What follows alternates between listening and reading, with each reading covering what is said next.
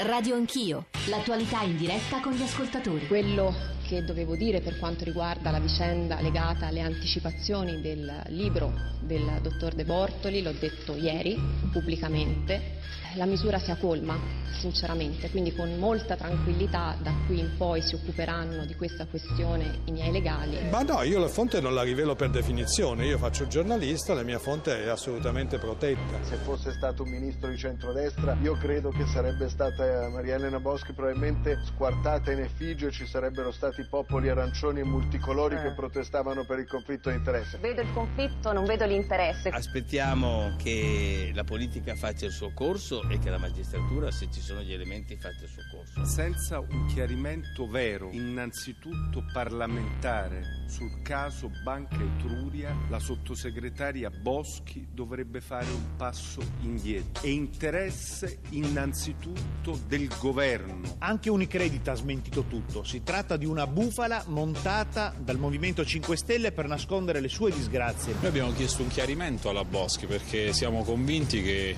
eh, De Bortoli sia un giornalista molto serio, ha detto cose che contraddicono le parole della Boschi in Parlamento. Mi dispiace, ma mio padre non lavora in Banca Etruria. Mio padre era vicepresidente di Banca Etruria fino a che il, commissari- il, commissariamento deciso dal governo non ha portato al fatto che lui non è più vicepresidente sì, di Banca Etruria per da, scelta del governo. La mozione di sfiducia si fa ai ministri o all'intero governo, non può essere riferita, ma per regolamenti parlamentari, a un sottosegretario. Quindi noi chiediamo la sfiducia della della Boschi tramite il governo. Mi si dica se sono mai venuta meno ai miei doveri istituzionali e sarò la prima a lasciare. Mi si dica e mi si dimostri che ho in qualche modo favorito la mia famiglia e non aspetterò nemmeno l'esito del voto.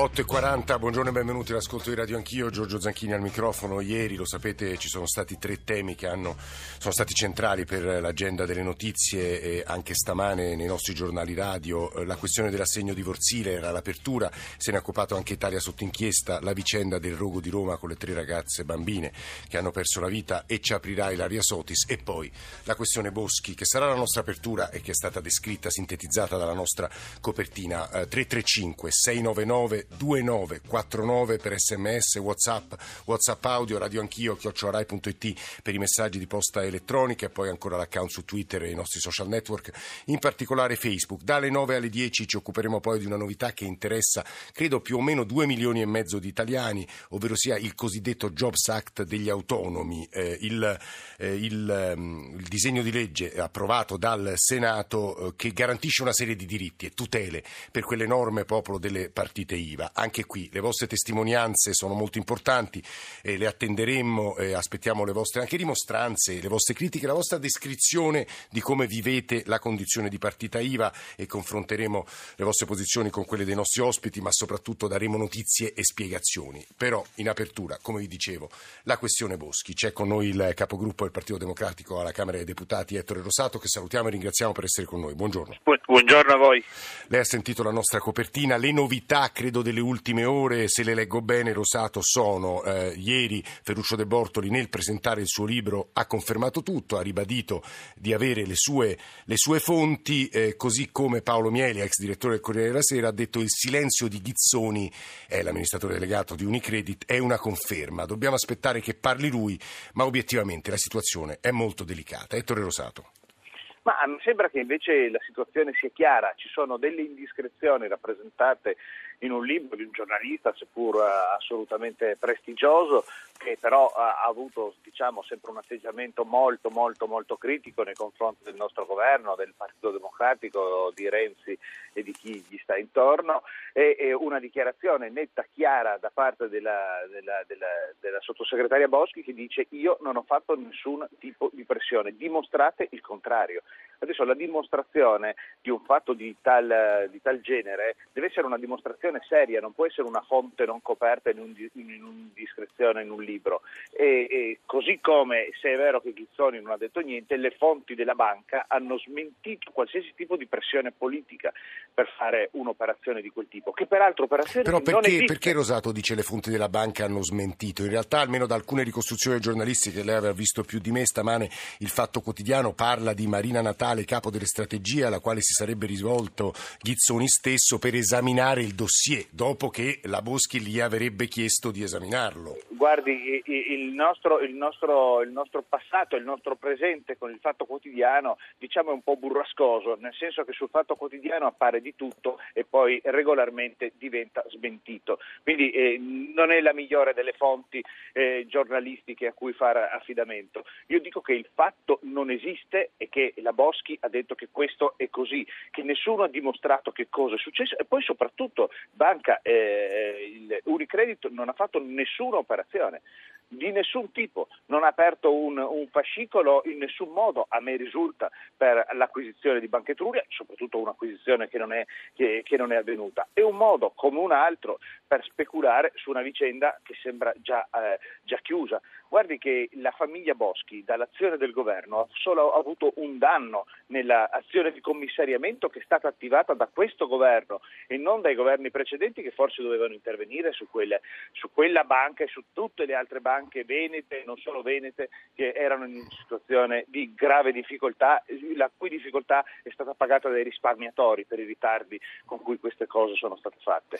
Rosato, se fosse vero, mettiamo lei tende a escludere, la Boschi ha escluso, non ho fatto nulla nulla, mi sono rivolta ai miei avvocati, ma se fosse vero e emergesse eh, che Ghizzoni, magari in forme appunto informali, non ufficiali, in una chiacchierata in un contesto pubblico, poi Paolo Mieli ieri spiegava bene quanto una frase possa avere un significato o un altro a seconda del contesto in cui viene espressa, ma se fosse vero, quale, eh, la eh, Maria Elena Boschi dovrebbe fare un passo indietro o no, Rosato? Guardi, considerato che la vicenda non è vera, eh, è, una, è, una, un, è una previsione inutile, ma eh, la, la, pongo su di me. Se io avessi detto un amministratore di una banca, prova a verificare l'acquisizione di quella società perché è un buon affare, allora uno può mm, imputarmi di tante cose, ma non certo di un reato. Eh, ecco. ma visto che non è accaduto nemmeno questo, non stiamo discutendo di un reato, stiamo discutendo del nulla. Stiamo discutendo de, di una cosa che fa molto notizia perché si abbinano al nome Boschi, si abbina Banca Etruria, che già nel passato ha fatto notizia clamore rumore e ha suscitato polemiche. È, una, è, una, è un modo come un altro per attaccare una eh, giovane donna che ha fatto il ministro in giovanissima età con grande competenza con grande professionalità, che svolge un ruolo delicatissimo per il nostro Paese in, un, in, una posizione, quello del sottosegretario alla Presidenza, che è molto delicato, è legittimo che lo faccia l'opposizione perché eh, nei sistemi democratici è, è così.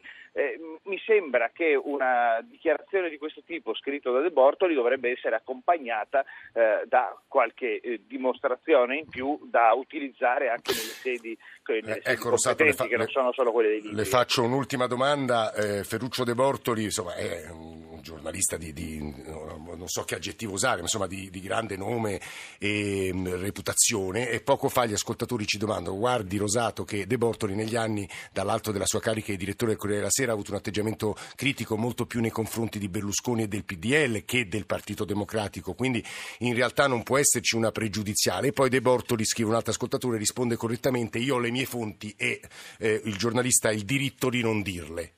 Ma io, guardi, io non contesto il diritto del giornalista di non dire le sue fonti, ci mancherebbe altro. I giornalisti fanno i loro, eh, i loro mestieri e quindi è giusto che li possano fare in, eh, le possano fare in libertà. Eh, altro è pensare che la vita di un governo dipenda dalle fonti non citate di un giornalista. Ecco, eh, ci sono le fonti non citate dei, di De Bortoli che potrebbero avergli detto anche delle cose false e De Bortoli averle registrate, io non lo so. Mm. E, e c'è la parola del, eh, del, del, del sottosegretario Boschi a cui io credo. Ettore Rosato, capogruppo del Partito Democratico, grazie per essere stato con noi stamane in apertura, apertura dedicata, come dicevamo, alla questione Boschi. I nostri ascoltatori, e molto legittimamente, perché il compito del servizio pubblico è prendere, raccogliere, dare, dare corso a tutte le posizioni più diverse, ci criticano da destra, da sinistra, da sopra, da sotto, dicendo eh, ma perché vi state occupando in questo caso? Occupatevi di Roma, ce ne siamo occupati ieri, qualcun altro che invece ci accusa in senso opposto dove siate dedicargli l'intera puntata. Insomma, noi proviamo a fare il più dignitosamente eh, possibile il nostro lavoro e poi, poi ci giudicherete voi. E prima di sentire la voce del Movimento 5 Stelle, che come sapete è il movimento, il partito più duro, che chiede sostanzialmente la testa della Boschi, ma anche che Gentiloni le ritiri eh, le deleghe e in sostanza insomma, eh, porti eh, in Consiglio dei Ministri la questione Boschi, volevamo farvi ascoltare la voce e le riflessioni di un politico di lunghissimo corso, che insomma le ha viste un po' tutte, e cioè Paolo Cirino Pomicino, più volte ministro della Democrazia Cristiana, Alessandro Forlani, che ha fatto un paio di domande su questa questione. Radio Anch'io.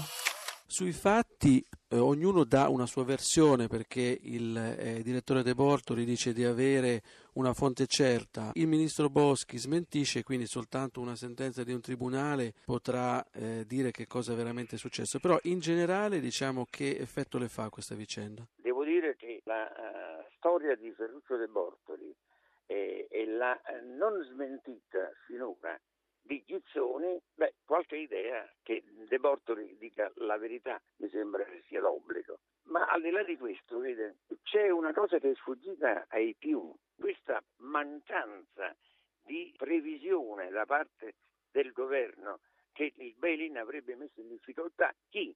E le banche che erano già commissariate dalla Banca d'Italia. Se il governo avesse avuto da un lato saggezza e dall'altro un minimo di interesse, avrebbe in quella occasione fatto quello che hanno fatto gli altri paesi, ricapitalizzare erano soldi pubblici, banche, è vero che avevano dei crediti deteriorati molto gravi e molto pesanti, o avrebbero potuto in quella sede, prima dell'approvazione del bail-in, sollecitare alcune grandi banche di poter fare una riassunzione come è avvenuto peraltro poi dopo con l'intervento dello Stato. Senta onorevole, uno dei ricordi che ho eh, in televisione quando ero ragazzo è un'intervista di Giampaolo Panza con Giulio Andreotti in cui appunto Panza accusava Andreotti in merito al caso Sindona, al caso BNL, appunto di essersi interessato eh, illecitamente, per così dire. Andreotti Però, rispose eh, in quel caso che il compito di un politico non è quello di tagliare nastri, ecco, ma qual è il compito di un politico allora? È poter salvare eccellenze, eh, eccellenze o attività produttive in qualunque tipo di settore, quindi anche nel settore creditizio, trovando il punto di ricaduta per l'interesse generale di un paese. Non c'è dubbio che il fallimento di una banca è un input negativo alla marea dei risparmiatori e dei depositanti. Se la onorevole Boschi ha fatto un intervento per la sola banca Etruria eh, verso una delle grandi banche italiane, beh certo questo non, non si addice alla statura di un ministro che deve guardare all'interesse generale, all'interno del quale interesse generale può anche essere un interesse particolare legittimo, ma deve essere inserito all'interno di un interesse generale. Sono le 8.51, eh, stiamo occupandoci, come avrete capito, della questione Boschi. Eh, diceva eh, poco fa il eh, capo eh, PD alla Camera Rosato eh, che in realtà si fida della Boschi. Il punto, lo spiegava bene Vittorio Feltri stamane, che Ghizzoni, cioè l'amministratore delegato di Unicredit, non, nulla dice. La Boschi dice una cosa, De Bortoli l'opposto. Alessandro Forlani, nel rivolgersi a Cirino Pomicino, aggiungeva, certo, finché un tribunale non si pronuncerà, per noi cittadini comuni, elettori, giornalisti, giornalisti, la situazione è un po' senza via di uscita. Dico, faccio questa brevissima introduzione per salutare e presentare il capogruppo del Movimento 5 Stelle al Senato, Carlo Martelli. Buongiorno e benvenuto Martelli. Buongiorno, grazie. Perché che cosa ci scrivono gli ascoltatori? Le cose più diverse, come ho provato a dire poco fa, ma anche in un paese normale chi accusa porta le prove, altrimenti è il metodo Zuccaro. Zuccaro, come sapete, è il procuratore siciliano che ha detto guardate ci sono delle intercettazioni che direbbero che le ONG sarebbero in contatto con alcuni trafficanti, ma poi non posso portare le prove per mille, per mille ragioni. In questo modo si getta una specie di, di patina di, opatic- di opacità e eh, si sporca tutto senza però avere mai chiarezza su nulla. Martelli.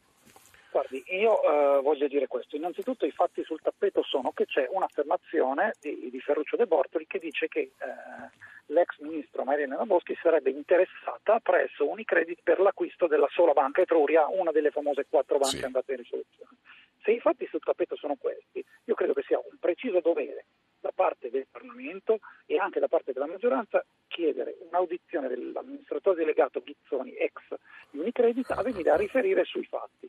Dopodiché, con i fatti sul tappeto attuali, io credo che un passo indietro del, del sottosegretario sarebbe doveroso.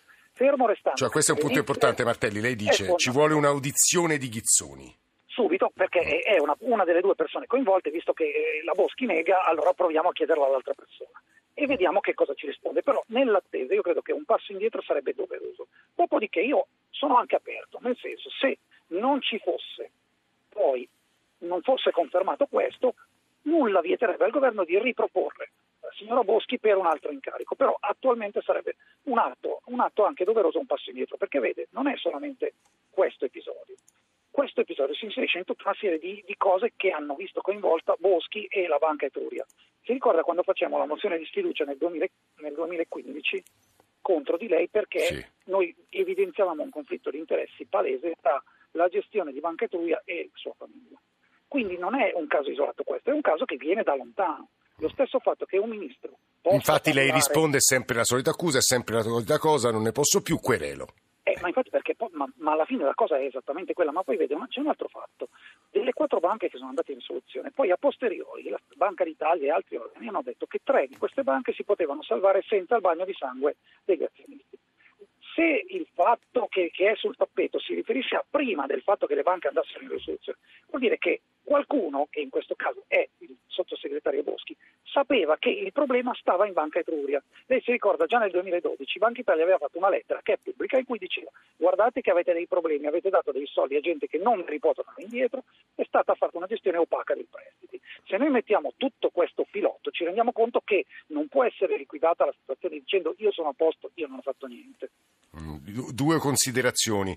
Eh, noi abbiamo ovviamente cercato Ghizzoni e parlato con, con Unicredit, preferiscono non, non, dire nulla in questo momento, anche sul Fatto Quotidiano G. Stefano Feltri e Carlo Tecce raccontano di aver cercato Ghizzoni eh, che ha, spedi- ha, spiegato di non intendere commentare. Non a caso Carlo Martelli poco fa, capogruppo al Senato del Movimento 5 Stelle, ha detto ci vuole un'audizione, ma vedrà Martelli che poi avrà un corso giudiziario questa vicenda, quindi in quel in, in, quella sede immagino Ghizzoni sarà chiamato eh, a commentare. E un altro ascoltatorice ci do, domanda e le domanda Martelli, scusi, anche avendo sentito Cirino Pomicino, ma non è un dovere di un politico cercare di salvare una banca che impatta così fortemente sul territorio, sui, appunto sui, sui creditori, sugli azionisti? Mm è un dovere al massimo del governo, al massimo, ma non del politico che casualmente è del territorio, perché questo alla fine è un do ut des, cioè io mi, ho, mi adopero per salvare la banca del mio territorio a spese magari del cittadino, del contribuente, senza preoccuparmi eventualmente della cattiva gestione. Cioè, in questo caso c'è una commissione tra una cattiva gestione della banca, della quale il, il padre della, del sottosegretario Boschi era vicepresidente. C'è una cattiva gestione che, che si voleva, se è quello che è stato detto verrà confermato, si voleva coprire con un'azione di acquisizione da parte di un'altra banca. Cioè, la spazzatura eventualmente sarebbe stata messa sotto tapp- un tappeto più spesso perché Unicredit ha le spalle molto più larghe e questa cosa non sarebbe uscita.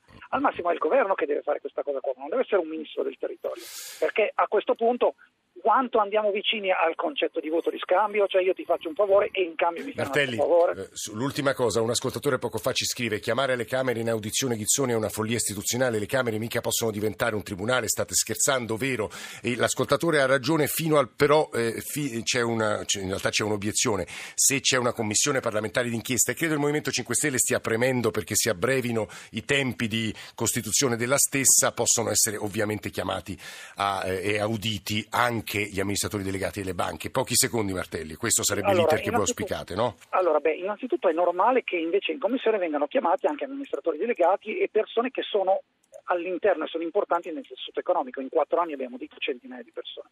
Invece l'altro punto è estremamente importante perché è stata già approvata al Senato la, l'istituzione della commissione d'inchiesta sul sì. sistema bancario. È ferma da mesi e non riesce ad andare avanti alla Camera. Lo stesso capogruppo al Senato, Zanda del PD, ha detto che alla fine loro stavano cercando di tirarla in lunga perché non avevano nessun interesse ad arrivare alla Costituzione affinché questa, questa commissione partisse. Se Carlo Martelli. che la mia prima proposta per il Monte dei Paschi solo è datata 2013. Mm, mm, Se senatore. queste commissioni fossero partite non saremmo a questo punto. Senatore Martelli, Movimento 5 Stelle, grazie. Adesso il giornale grazie radio, poi apriamo il capitolo del Jobs Act per gli autonomi. Ci risentiamo tra pochi minuti.